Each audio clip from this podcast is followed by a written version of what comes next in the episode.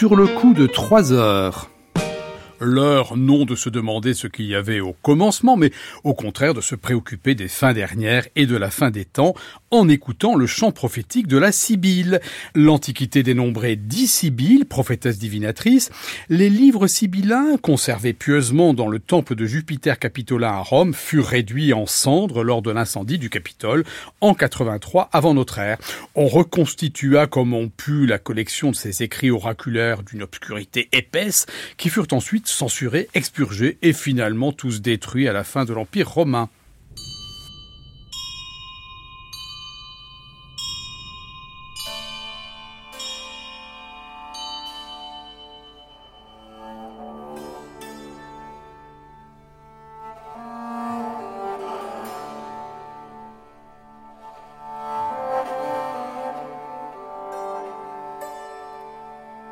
Mais l'Antiquité tardive chrétienne se mit à collecter, sous l'autorité des pères et docteurs de l'Église, des écrits prophétiques, juifs, païens, proto-chrétiens, attribués ou non aux antiques Sibylles, mais qui surtout pouvaient être interprétés comme la prophétie du jugement dernier et de l'annonce du royaume de Dieu, à l'instar de la quatrième bucolique de Virgile, qui annonçait un âge d'or à la venue d'une vierge et d'un enfant prédestiné, et revêtit de ce fait l'autorité presque canonique d'une prophétie essentiellement chrétienne. Ces oracles sibyllins, charmants quand ils annoncent le règne du paisible enfant né de la Vierge, ne lésinent pas en détails horribles s'agissant des fins dernières, ténèbres, tempêtes de feu, écroulement de l'édifice du monde, etc., sans omettre les châtiments épouvantables infligés aux impies et aux méchants de tout acabit. Mais ces descriptions étaient chantées a cappella, sur quelques mélodies toutes très proches, si ce n'est identiques, et d'un caractère paisible, voire délicatement joyeux.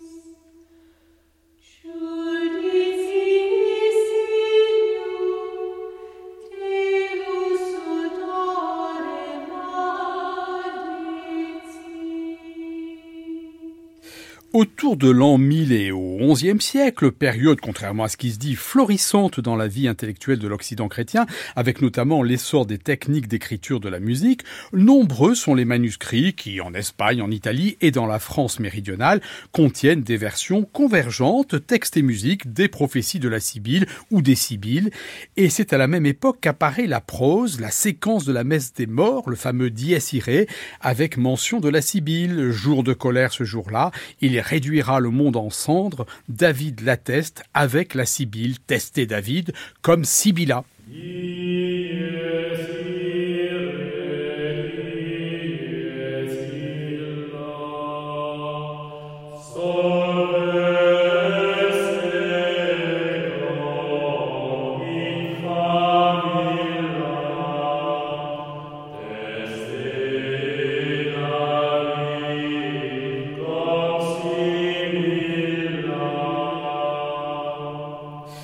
Malgré l'horreur des prophéties sur la fin du monde et le jugement dernier, la mélodie du chant de la Sibylle restait simple et de bon goût et ça et là bénéficiait des perfectionnements musicaux locaux, par exemple à Limoges, à Saint-Martial, grande abbaye et centre intellectuel et musical majeur du temps.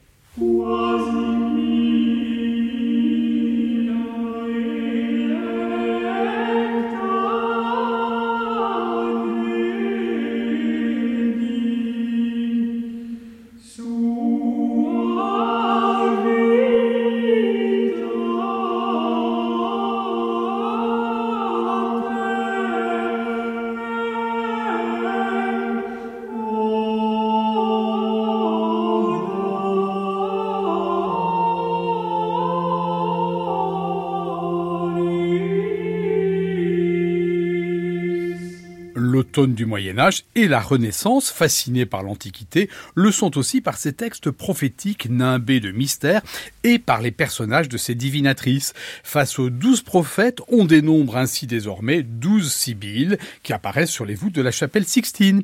Et un des princes de la musique du XVIe siècle se saisit de ces douze devineresses et de leurs oracles et compose dans un chromatisme fascinant, soi-disant hérité d'une antiquité fantasmée, un chef-d'œuvre, une partition hors norme dont toute l'Europe parle en s'ébobissant, Prophetiae Sibyllarum, les prophéties des Sibylles. Ces chants que tu entends avec une teneur chromatique, ce sont ceux avec lesquels autrefois nos deux fois six douze Sibylles annoncèrent d'une bouche sans crainte les secrets de notre salut.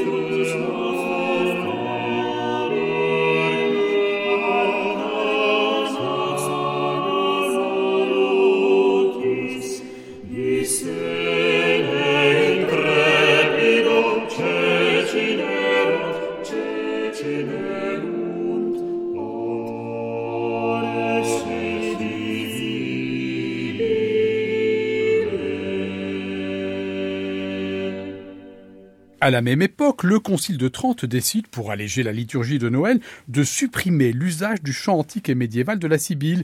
Mais ici et là, en Espagne notamment, en particulier à Majorque, on résiste à l'injonction tridentine et papale. En 1666, l'Inquisition elle-même ordonne la disparition absolue de ce chant de la Sibylle, mais sa popularité lui permet d'être tolérée et de se maintenir au cours des siècles, puis d'être officiellement autorisé en 1967 et enfin déclaré patrimoine mondial de l'humanité par l'UNESCO en 2010.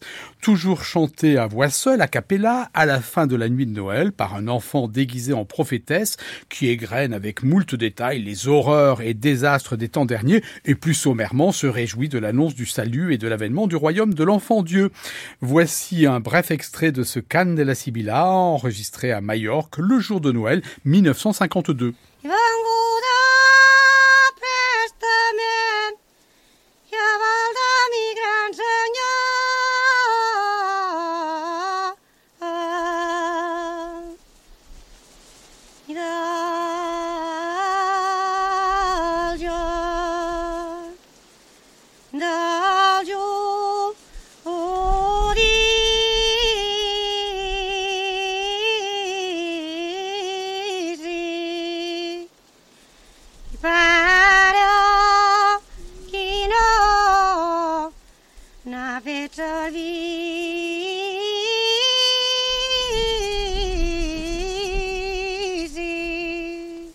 La fascination pour ce chant, à la fois des origines et des fins dernières, n'a pas faibli, au contraire. Et depuis une cinquantaine d'années, on voit fleurir, surtout en Espagne, de multiples versions et adaptations. Reconstitutions très documentées, parfois avec instruments et chœurs, ce qui s'écarte notablement de la pratique populaire et savante attestée, mais n'est pas sans beauté. Arrangements folklorisants ou pop, sans oublier les versions planantes New Age. Au-delà du chant antique, le personnage de la Sibylle devinerait s'annoncer d'événements épouvantables, attire toujours les créateurs, les compositeurs en particulier, entre art divinatoire et ferveur mystique, entre obscurités impénétrables et défouloirs des passions contemporaines.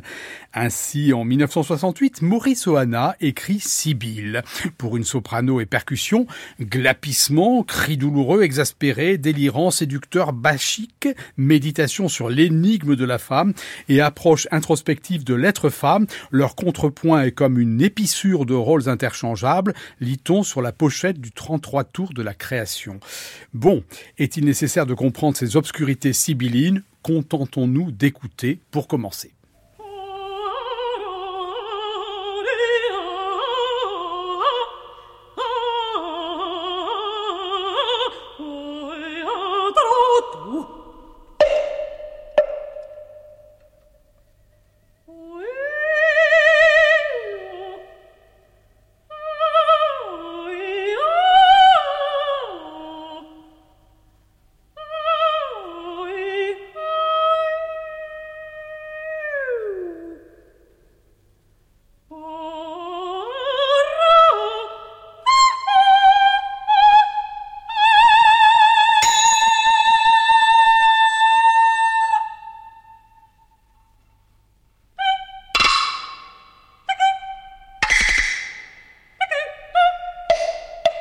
En 1983 est créé au Festival de Salzbourg avec une distribution luxueuse sous la direction d'Herbert von Karajan, De Temporum Fine Commedia, le jeu de la fin des temps, opéra oratorio, dernière grande œuvre de Karl Orff.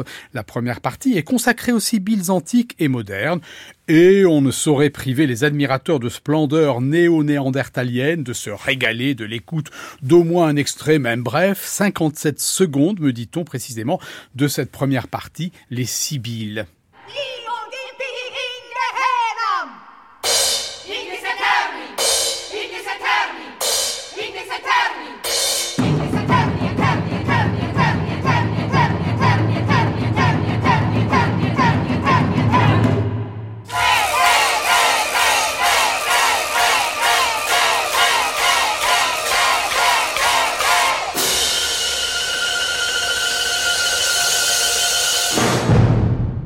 Halte refouloir des tristes passions du siècle. Pour conclure et faire chanter la Sibylle moderne, il nous faut un génie de l'âge des Lumières. Ce sera le fils cadet de Jean-Sébastien Bach, Carl Philippe Emmanuel Bach, encore à Berlin et post-dame auprès du roi de Prusse pour une bonne décennie lorsqu'il compose en 1757 pour le clavier seul, sans parole, sans pénible obscurité, cette pièce caractéristique à la française, évocation pleine de fantaisie, de la Sibylle. De cette Sibylle aimable, peu farouche, un brin piquante mais paisible, Carl Philippe Emmanuel espérait-il qu'elle lui dise au moins quand il pourrait s'évader de la Prusse vers des horizons moins étroits et plus lumineux. Qui peut le dire?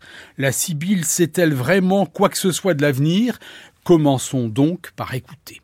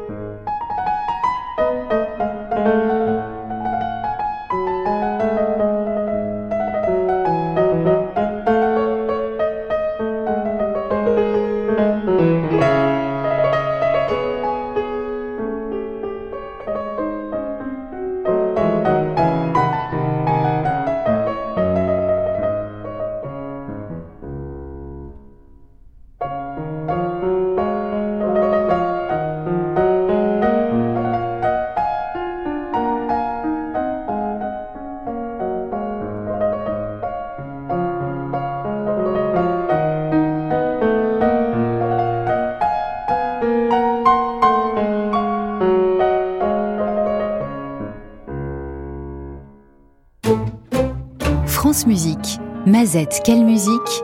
Jean-Yves Laroutureau.